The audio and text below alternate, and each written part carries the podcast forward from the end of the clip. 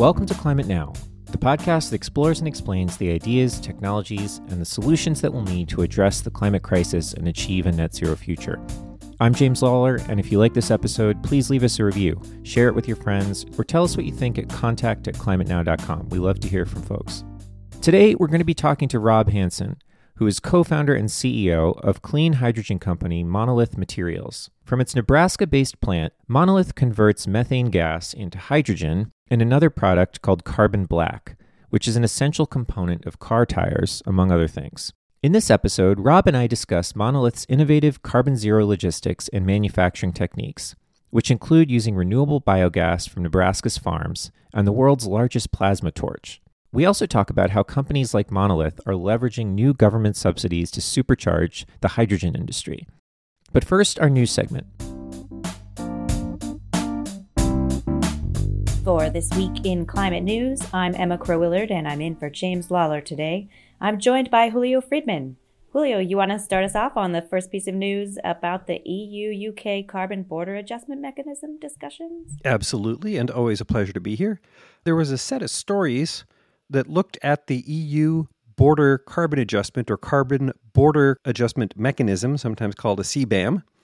And the carbon border adjustment is basically a tariff on imported goods as a function of their carbon footprint.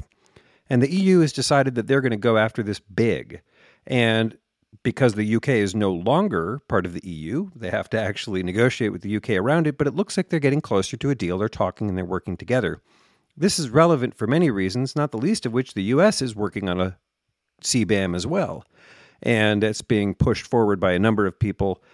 It is a mechanism that could, if designed correctly, really lead to better trade that is cleaner it could create strength among nations that are able to trade through that carbon border adjustment. It should incent companies who want to sell into the European market, or if we have a US one, into the US market, to really clean up their production.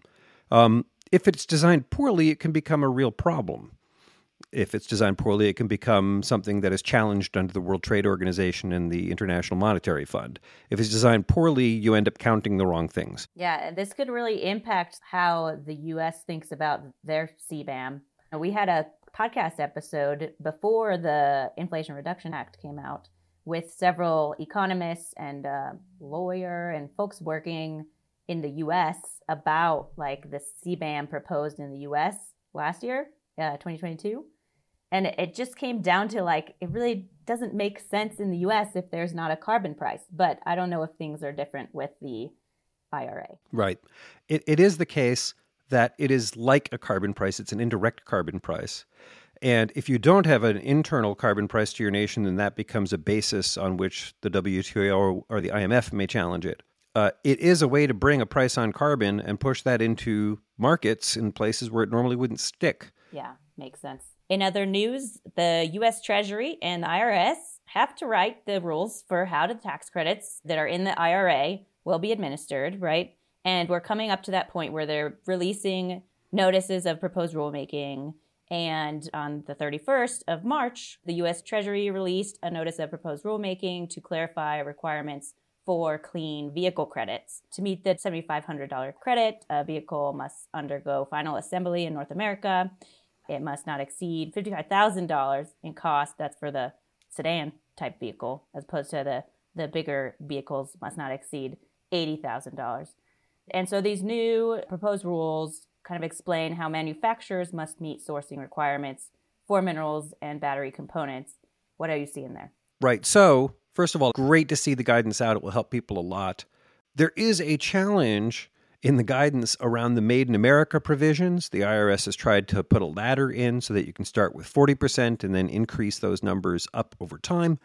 Senator Manchin uh, is nervous about this because he wants to see lithium made in the United States. Uh, and we do have lithium reserves, but we don't have lithium production and we don't have lithium refining. So he wants to try to cut China out of these supply chains, that is a reasonable thing to ask for. But if we get too bound up in those things, then we're not going to deploy.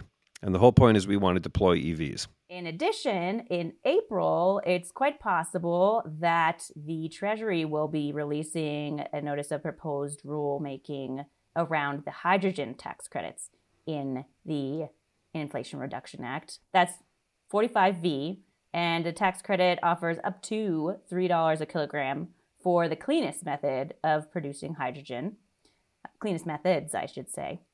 And and so just into context, today it costs around five to six dollars per kilogram to produce green hydrogen via electrolysis, depending on who you ask, and about one dollar to a dollar fifty per kilogram for gray hydrogen, which is made using methane or natural gas, and that can reduce CO2 emissions. And so this tax credit obviously is supporting uh, green hydrogen production, but there's a lot of complications and disagreements about how it should be administered. So, Julio, I'll pass it over to you to kind of explain what's going on there. Sure. So, 45V, which is this new tax credit for hydrogen, is determined as a function of how clean production is. And you must include upstream emissions, including the emissions from electricity or the fugitive emissions from natural gas.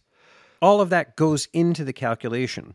The IRS is trying to figure out how exactly they should execute that calculation and what guidance they should give to people. And there's a sticking point around a couple of things. One of them is called additionality, the other is called hourly matching. Additionality means all the energy that comes in has to be new green electricity, whether that's nuclear or solar or wind or geothermal to be determined. But if you have zero carbon electricity going in, one of the questions is is that additional or are you stealing other clean electrons out of the grid? Um, in Europe, they were going to do that and then they backtracked. The IRS is trying to figure out whether or not to include additionality in this. There's the other issue, though, which is about do you do the electricity generation on an annual average or a monthly average or an hourly average. And for an hourly average, that means that you got to generate an hour of electricity and match it to an hour of hydrogen production. If you want to do that, most green hydrogen facilities need high capacity factors. They need to run a lot in order to get their money back for the capital stack. So that means that you would need to firm up solar with a lot of batteries and with a lot of wind and that starts to look more expensive, even with the investment tax credits and production tax credits in the IRA. It looks like that could increase the price by 50 to 100%. It's also the case that would get you a better climate outcome. If you did hourly matching and additional generation, you would definitely get a better outcome and it would be easier to hit that low target. So it's this push back and forth. It's the trade off between actually getting things deployed and moved out into the field versus the additional costs versus the climate benefits. All these things are in trade offs. If you just do it poorly and start pulling electricity off the grid, the actual footprint of hydrogen production could be very large. Yeah. And that's related to our upcoming interview with Rob Hanson of Monolith that's producing hydrogen from methane or renewable natural gas. Yeah, but it's not blue hydrogen is the way most people think about it. It's something different. I look forward to hearing him describe it. I don't know what you would call it. Is it blue? Is it green? Turquoise hydrogen, which is just dumb. this is part of the hydrogen rainbow nonsense that I try to avoid constantly. You blue know, green mixed together. That makes sense. Yeah, but now there's like pink hydrogen, there's yellow hydrogen, there's magenta hydrogen. Oh my goodness. These people are trying to pitch gold hydrogen. It's like it's utter nonsense. Question is correctly within the IRA, what's the footprint? That's the only thing that matters. Now to our interview segment. Rob Hanson and co founder Peter Johnson launched Monolith Materials in 2012. Their mission was to use sustainable electricity to turn natural gas into industrial products, namely hydrogen fuel and carbon black, which is an ingredient in paint pigment, car tires, and hundreds or maybe thousands of other products. Monolith would eventually open a manufacturing facility in Nebraska, whose farms provide a ready source of what's called renewable methane. To turn this gas into marketable products, Monolith uses a process which is called methane pyrolysis, which involves the largest plasma torch ever constructed. If you have no idea what that is, you're not alone. We will get to it. Eventually, Monolith aims to use its hydrogen to manufacture carbon neutral ammonia. In our conversation, Rob explained how all of this works and how the Inflation Reduction Act and other government action is paving the way for carbon neutral industry. So, what is Monolith? Could you tell us sort of how you got started and what the company is and does? Yeah, so we're a clean hydrogen and materials company, and we have invented a new process. It's got a big fancy name called methane pyrolysis, but what it really is is it's taking methane, and that can be either pipeline gas or renewable natural gas. And we use a lot of electricity in a very high temperature process to split the methane into its two key components, which are hydrogen and solid carbon. And the big advantage there is uh, because the carbon comes out as a solid, it never ends up in the atmosphere as CO2. And so you get clean hydrogen.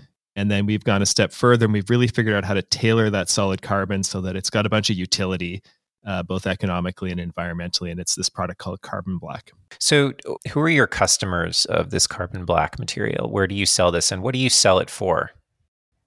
Yep. So, Carbon Black is another kind of interesting 100 year old uh, material it's pure carbon and it's in solid form. It looks like like black flour.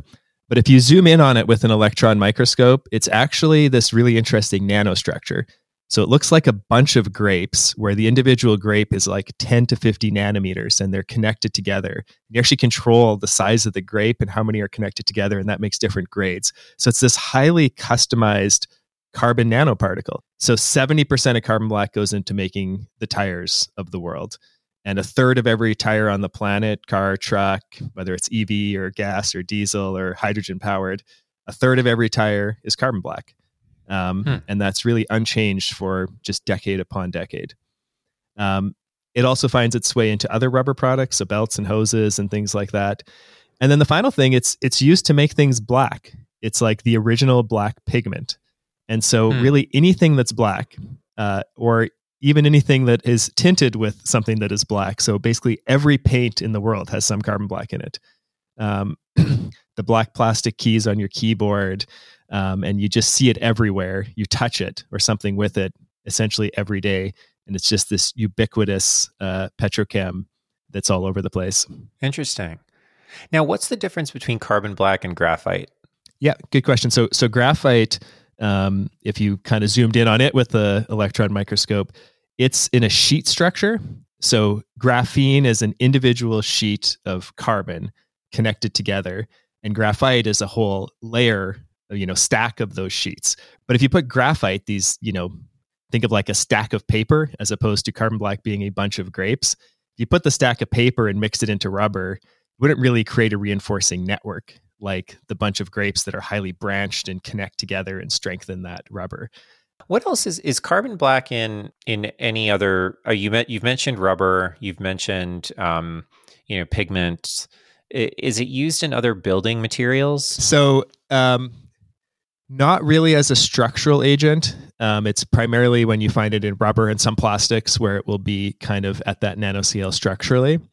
Um, where there's a lot of research going on is um, I'd say on the on the really big side of methane pyrolysis, where eventually, you know, companies are so successful that they fully displaced the 20 million tons of carbon black and now they're looking for more permanent sinks for the carbon. And you could always just kind of bury it in the ground and sequester it but you'd much rather especially if you can tailor it to create utility have it go into something. And so the big areas that research are going into are building materials like concrete roads right? Mm-hmm. when you think of like either concrete or asphalt roads, they usually have a whole bunch of different things going into them. And imagining roads is quite interesting if you think of the volume of tires that are out there versus the volume of roads. Mm. And, you know, a tire's 30% solid carbon and a much harder application, right? It's the thing that's moving and the thing that has the humans inside. You could certainly imagine getting a material sink of this solid carbon into the roads of the world. Yeah. Um, and there's been some really interesting research on particularly carbon black where you, you put it into into roads, uh, particularly asphalt, and you can improve the heat resistance, right? That's a big issue in countries like India, where as the world gets hotter, the asphalt gets soft and it starts to wear more. And so there's some interesting, I'd say, longer term research and development that's being done by us and by many, many others around, let's say, Gen 2 utilization of highly tailored uh, solid carbon. And the key things are you want to create some value and you want it to be sequestered long term. Awesome. So what I'd love to do is just drill into sort of all the the inputs, the mechanism, and then the outputs, just to sort of unpack it a little bit. If you could describe what actually happens with in methane pyrolysis. So so you have natural gas, it enters into some kind of chamber and if you could just sort of paint a picture of how the technology actually works. Yep, great question. So all of the heat comes from a giant uh, electric plasma torch. Okay, and what is that? yeah, so it's a way to convert electricity into high temperature, very, very high temperature heat in a working fluid at very high efficiency. So we have a, a little larger than 16 megawatt plasma torch. It's the largest plasma torch that's ever been built. Uh, the previous world record holder was NASA. They had an 8 megawatt torch. And so we more than doubled that. And it can convert electricity from the grid into very high temperature heat at uh, north of 95% efficiency. And that's really important because it's really an electrification of these processes of making hydrogen and making solid carbon products that you need really high temperature heat, which comes from electricity, to be able to do that efficiently. Um, and it's very complicated and probably one of the highest temperature reactors in the world. Um, and then we introduce the feedstock, and you have to control that very precisely because we don't just want to split it. We want to split it and have the carbon come out as this highly tailored carbon black nanoparticle that can then go into a life safety product like like a tire, right? And right. tires are a demanding application. I mean, when you ask people what's the most important safety feature on your car, most people say their seatbelt, but like of course it's your tires. It's the only thing that connects yeah, you. And so so that's that's kind of some of the magic or secret sauce of monolith. And you know, there's been maybe 10 new methane pyrolysis startups in the past couple of years. And that's super exciting for us because it's going to take a whole ecosystem. But the really hard mm-hmm. part is not splitting methane. The really hard part is splitting it and getting this high value product out that can be tailored. Fascinating. Got it. So, in the production of heat, I suppose you had a couple of different options there. You could use this plasma torch, um, which actually I've never heard of that before. So, you learn something new every day. Fascinating. Um, so, you could use that, or you could burn something, presumably, right? And maybe you could burn hydrogen or you could burn some of the natural gas and car- capture the CO2 like you you probably had a variety of options and you probably ran some analysis to figure out that your plasma torch was the best of those options. Can you talk through what that sort of thinking was by which you arrived at the solution you arrived at? Yeah so if you look at these two products hydrogen and carbon black both are made in huge quantities today I mean, literally in the case of hydrogen like 100 million tons per year and in carbon black, kind of 20 million tons per year. And they're all made by burning something.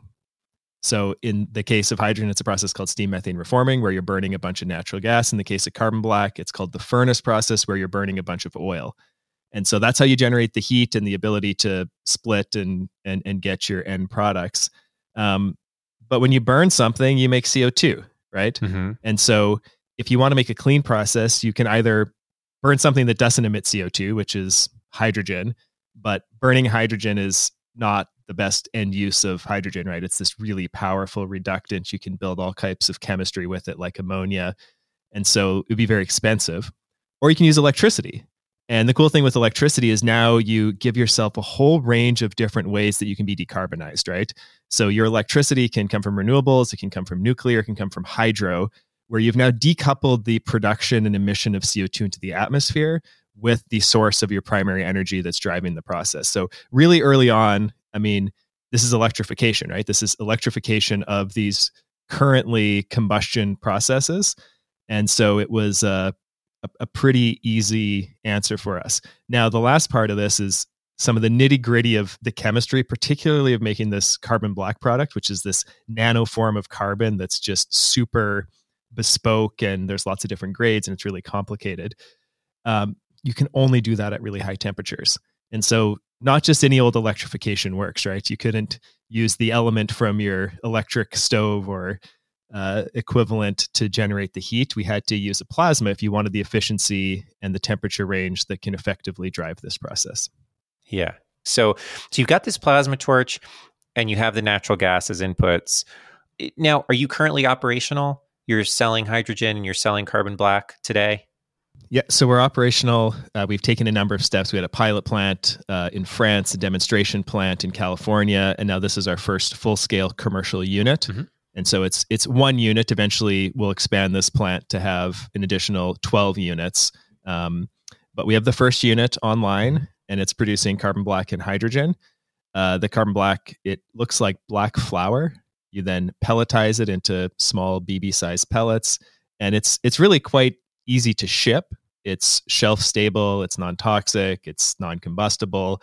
And so you can put it into rail cars. We're on the Union Pacific Rail Line. You can put it into hopper trucks, or you can put it into what are called super sacks, which are like one ton bags that would sit on a pallet.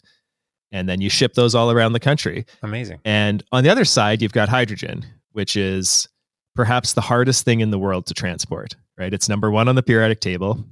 If you want it to be a liquid, you got to go down to 20 Kelvin and then it's 73 kilograms per cubic meter so like 7% the density of water um, and so our plan there is uh, you want to convert it into something as quickly as possible that either has value or is more transportable and so the region of the country we're in is is the corn belt and so we're converting it into ammonia which is nh3 at site we're not doing that today uh, we're going to do that with our expansion project because the amount of hydrogen we produce from one unit doesn't really make sense. It would be the smallest ammonia plant in the world, probably. And so we we have an expansion to this plant. Yay!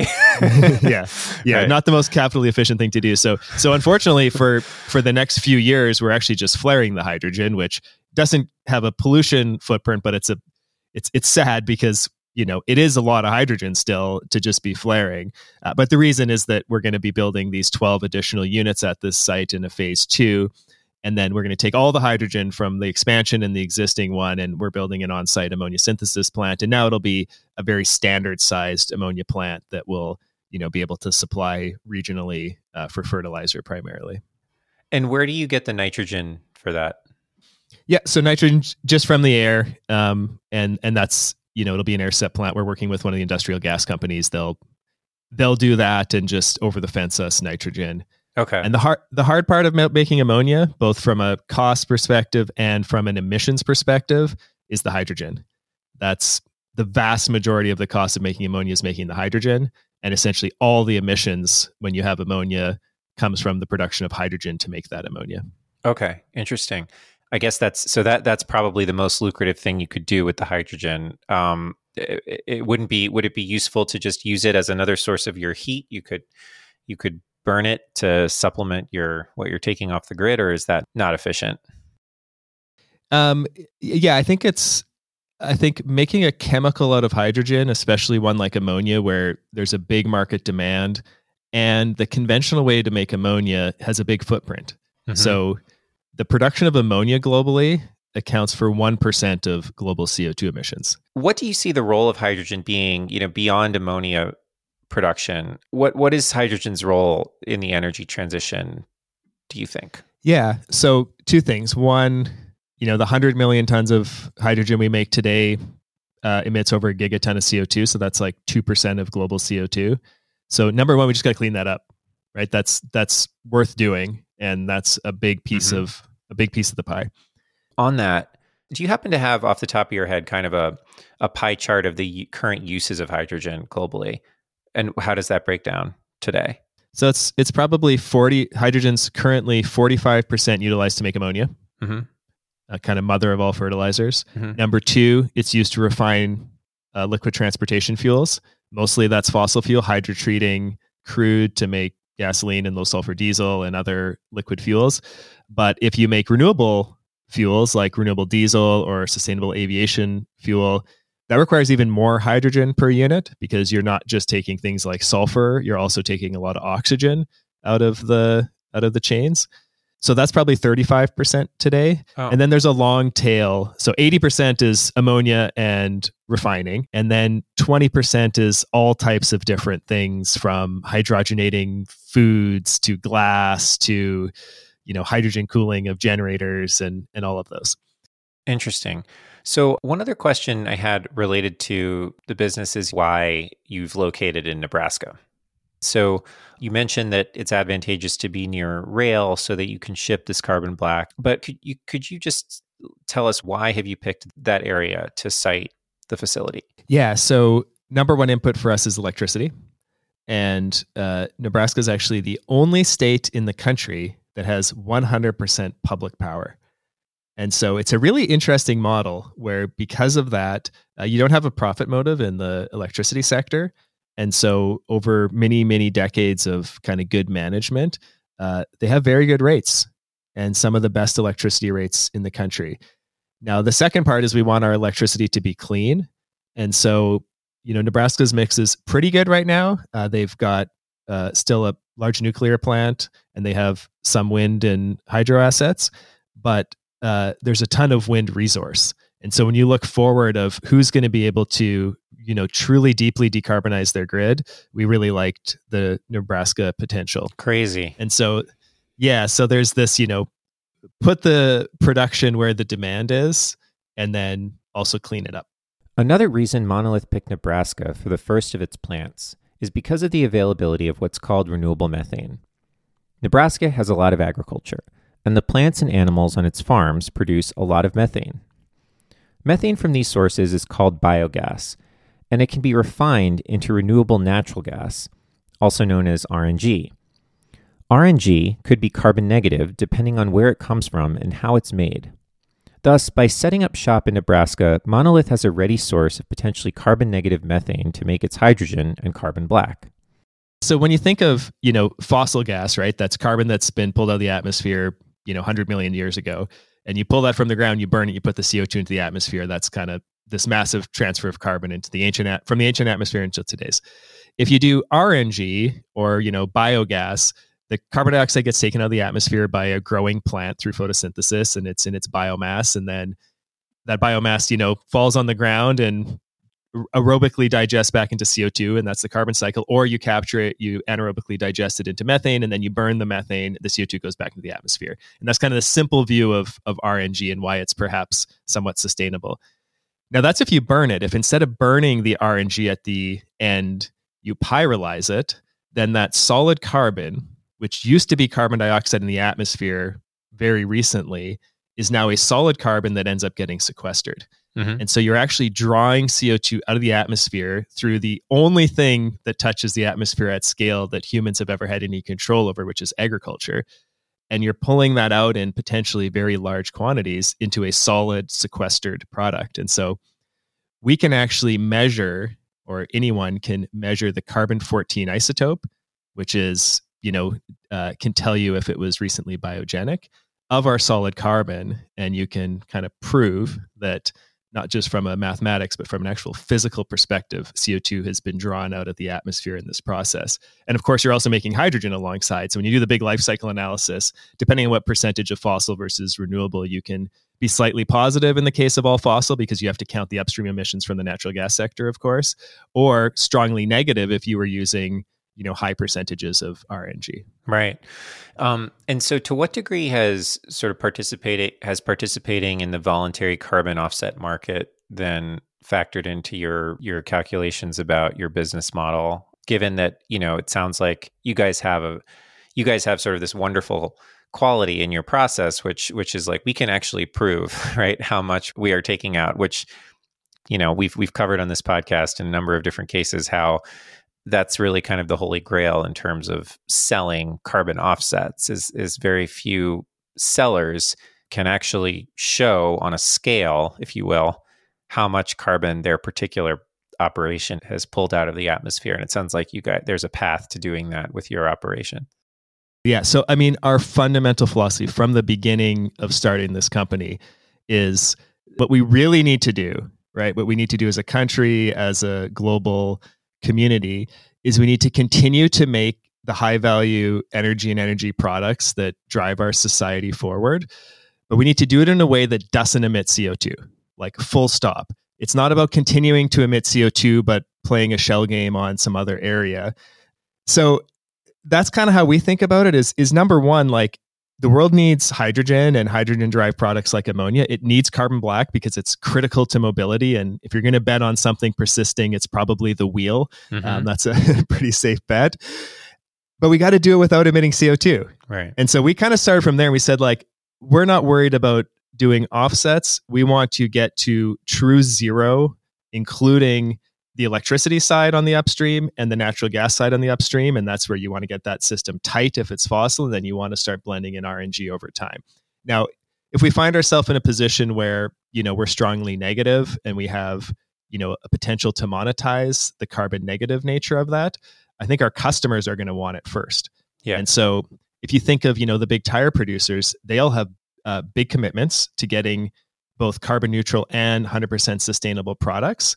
And there's going to be parts that are really hard. And so if we could bring not just neutral, but negative, that probably is going to be quite valuable to them. In which case, I would first and foremost want to sell to them and help them solve their problems, right? And that rolls up into the auto OEMs. And if you think about EVs making, you know, more penetration, they're really going to care about the embodied carbon, and and tires are part of that, and and they really matter. Totally. That's really, really interesting.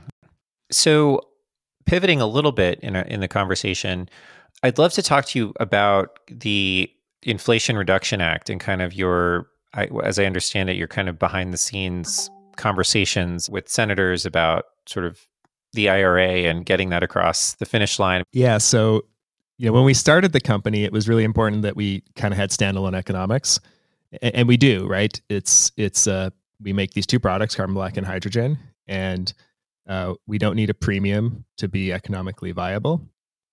And so, for the first like nine years of the company life, Mhm.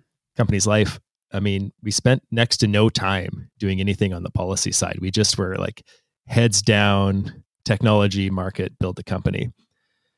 Well, then last year, you know, all of a sudden some momentum started building for this big climate bill, first Build Back Better and then the IRA. And so it wasn't one that we were pushing for, but when it came up and, you know, hydrogen had really become an important part of the energy transition and one of the tools that we have, particularly in this country, um, we engaged from the perspective of if there's going to be a hydrogen tax credit, we want to make sure that it gets done, you know, to what we think is the right way. And so that's that's the context that we started engaging. I mean, I think our lobbying budget is probably one one thousandth or one ten thousandth of big existing companies in the space. So you know, it it was you know we were a few people, um, but it was really cool to get to engage in that process. Just getting to participate in how an actual law got you know passed was really cool. Of even little old monolith got to have a seat at many of the tables and it was it was really fascinating and fun Interesting. So tell us what the um, just you know for those who aren't tracking as keenly, you know what exactly is the hydrogen subsidy and how is Monolith positioned to take advantage of that? Yep.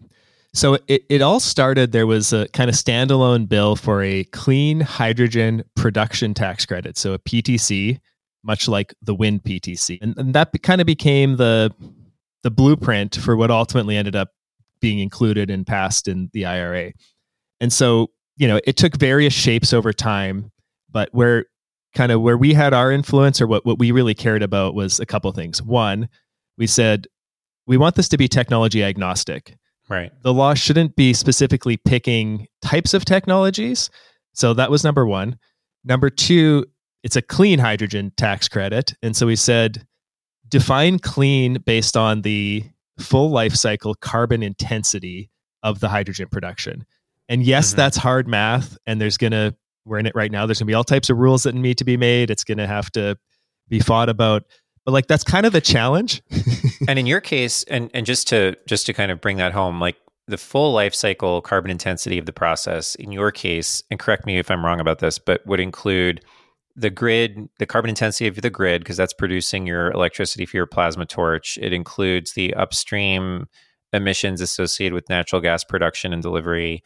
It includes, I guess, any leaks in the. I hope there are none, but maybe there are some leaks in the process. Um, anything else that would be relevant there? No, those are the big ones, and and Okay. and the law did make it clear. They they said well to gate, so it's all the way back to the well, but then it ends once you're at the gate. So you you're not tracking necessarily the full life cycle downstream because it's it's about cleaning up hydrogen, right? And so it's saying, look, we need hydrogen in the end products, but we're not going to go all the way, you know, through the end of life. So it's well to gate. And gate means the point at which you are passing the hydrogen to your customer at your gate. Like you've produced the hydrogen and now here you go up to that point. That's right. Okay. And then and then, you know, you hit all the big ones, you know, electricity upstream, um, natural gas upstream, any on-site emissions, and and the ones that are you know not perfectly clear and it's going through the rulemaking process right now is okay how much if any of you know the steel you use to build your plant? Do you need to go upstream on the steel? Uh, right.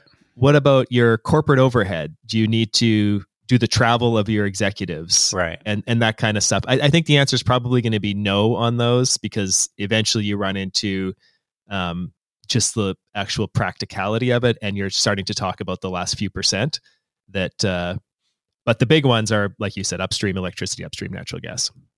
And to recap, it's not a carbon negative process, but the idea is that over time, as the grid, you know, greens, and as you start to use more um, renewable natural gas, it it could be or will or should be. Yep, that's right. That's right. Yeah. And and so so so that's kind of what we cared about was um, technology agnostic and base the credit, and it's a sliding credit on what the carbon intensity of the hydrogen production is based on this life cycle analysis. And so it ended up being quite a steep curve. So I'll give an example. The, the current way of making hydrogen is 10 kilograms of CO2 per kilogram of hydrogen. To get the top credit, you've got to get below 0.45. So that would be greater than a 95% reduction. And then you get mm-hmm. then you get three dollars a kilogram of tax credit. Okay, and what are you guys? And so we're below. We're below 0.45. 0.45. Wow. Okay. Yeah. Now, in that tax credit, if you're, say, one, so you're still 90% reduction, you're one kilogram of CO2 per kilogram of hydrogen, mm-hmm. then it's a $1 credit. So it really incentivizes you to go all the way. The last mile. Yep. And and I mean, I think conceptually it's kind of like zero, but then they said, look, practically zero you know let's incentivize 95% plus reduction with the top yeah. tier. And, and, that's where that's where we get to and then like i said we can get to 100 or more with the percentage of rng that we use. Right. That makes sense. Really neat. So it sounds like the inflation reduction act really kind of supercharged your business model right? Providing $3 per kilogram of clean hydrogen produced and you're producing how much clean hydrogen? So our our you know big plant that we're working on is going to be roughly 50 to 60 million kilograms per year. Wow. So hundreds of millions of dollars of additional kind of charge in favor of the the business, which is amazing. And on top of what should already kind of work from a financial standpoint. So that's unbelievable. One one question I have related to some of the other incentives that we've we've looked at we've talked about on this podcast is the low carbon fuel standard LCFS and I wondered just thinking about you know end markets given that 35% of hydrogen is used to produce fuels there might be good reason for refiners to purchase your hydrogen so that they could claim that. Is that something that you're doing currently or thinking about? Yeah so i think like i was saying you know nebraska's our first project and that's you know hydrogen to ammonia um, and that whole yeah. story. But we have a whole bunch of additional projects that we're working on. And you know some that are very interesting. You know there's there's some renewable diesel projects that i find fascinating. I mean even in in where we are um, ethanol right? 30% of nebraska's corn goes to ethanol. I think like 90 plus percent of that ethanol goes to california yeah. because of the lcfs yeah. And a decent number it's not as high as eight or nine points but it's you know several points of the ci of ethanol is associated with the emissions that were used to produce the fertilizer that was used to grow the corn. And so that's a more circuitous path. Right. But you know, the point is like, yeah, it's there and it's it's there in a real way. Yeah, that's very cool. Well, Rob, thank you so much for your time. I think we've covered it. And this is such an exciting business, Monolith Materials, and really pleased to have you. Thank you for making time for us today. Yeah, my pleasure. Thanks for having me. That's it for this episode of the podcast. To learn more about green hydrogen and sustainable industry, you can check out our other podcast conversations at climatenow.com. And if you'd like to get in touch, email us at contact at climatenow.com or tweet us at We Are Climate Now. We hope you'll join us for our next conversation. Climate Now is made possible in part by our science partners like the Livermore Lab Foundation. The Livermore Lab Foundation supports climate research and carbon cleanup initiatives at the Lawrence Livermore National Lab, which is a Department of Energy applied science and research facility. More information on the Foundation's climate work can be found at livermorelabfoundation.org.